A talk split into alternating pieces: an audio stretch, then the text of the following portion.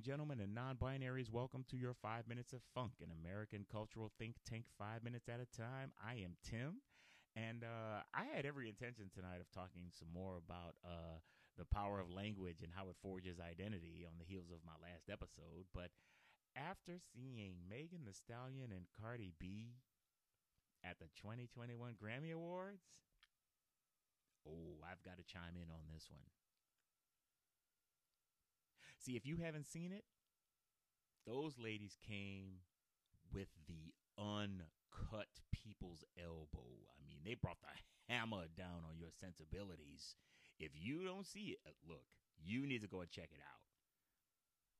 And be confident in your relationship if you're watching it with your significant other. Because there was a whole lot of people that was sitting in front of their TV set, mouth agape, pretty pr- pretty happy at what they were seeing.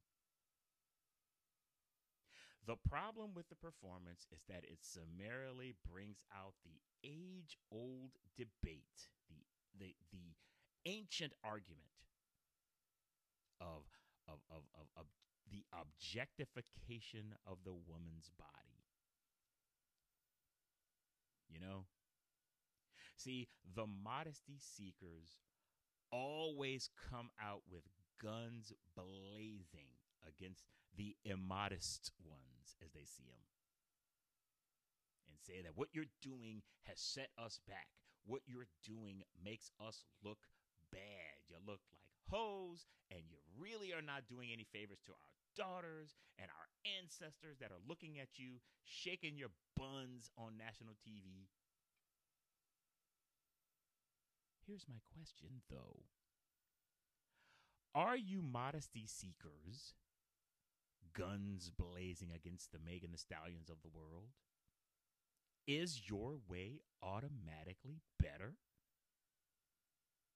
I would argue absolutely not. Absolutely not.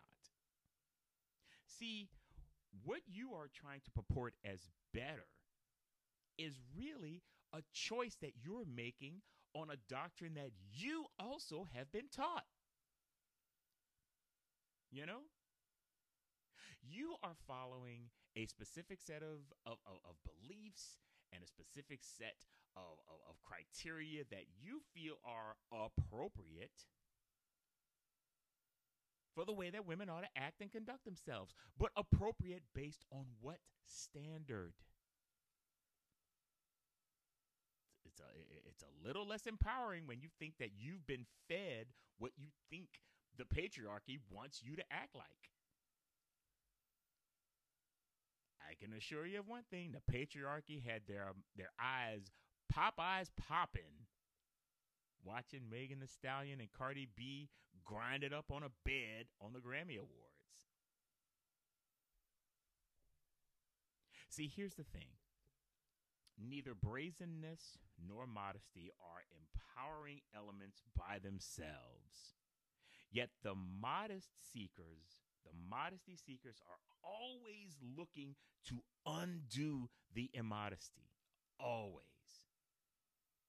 You don't you don't see people like uh, uh, Cardi B saying, "Hey, you know, you people wearing these long skirts really need to cut that out. You're making us all look bad."